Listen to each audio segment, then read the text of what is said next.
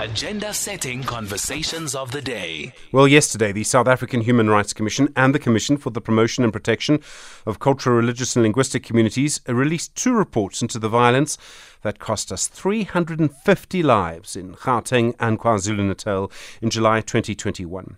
The Human Rights Commission report says that while the violence did coincide with the jailing of former President Jacob Zuma, it could find no evidence that the violence was linked to Zuma being sent to jail. It does make scathing findings about the police and how they were unable to stop the violence. They were not properly organised. They didn't have the resources to manage the situation.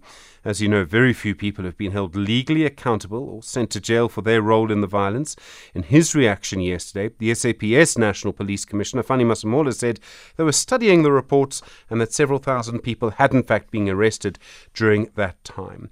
We start your coverage this morning with Cas Coovadia, the CEO of Business Unity South Africa. Cas, good morning. Thanks for your time.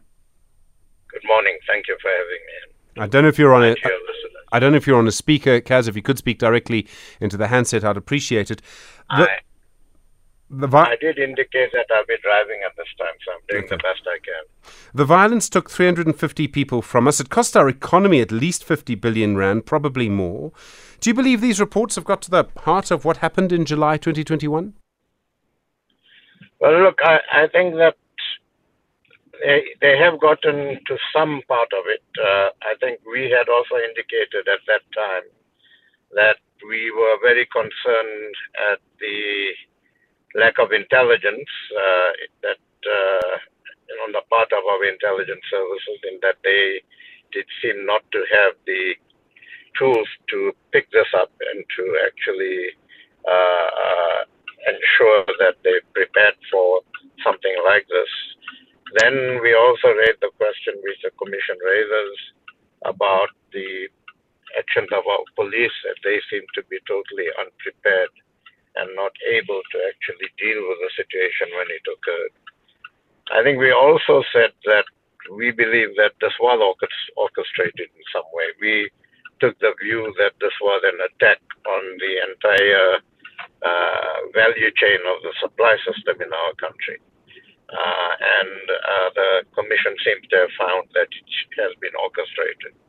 So I think that there are some parts of it that we would agree with. I find it a bit odd that the Commission said that there's no link between the arrest of the former president and this, when at the same time they do say that on the night the president was arrested, people gathered at his home and through social media started instigating this. So I find that a bit unusual and contradictory. But otherwise, I think we agree with them. The important thing now is, I think government needs to tell us and tell the public and bring the public into its confidence to indicate what has been done to actually plug the gaps in intelligence and the police force.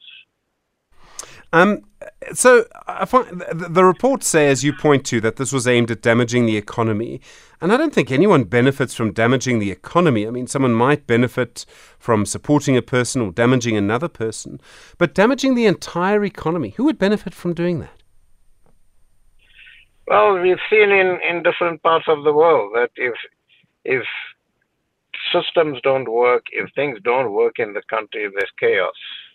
There are a small group of people who benefit because they have the networks, they have had a hand in creating that sort of situation, and they then benefit from such chaos through all sorts of nefarious activities.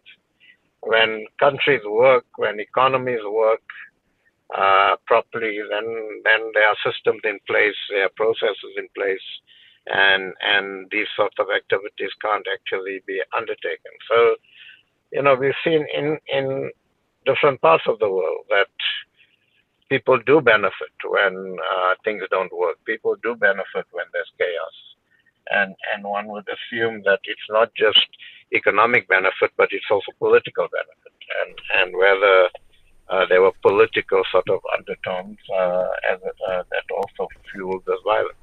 Cas Coovadia, thank you, CEO of Business Unity South Africa. Do appreciate the time.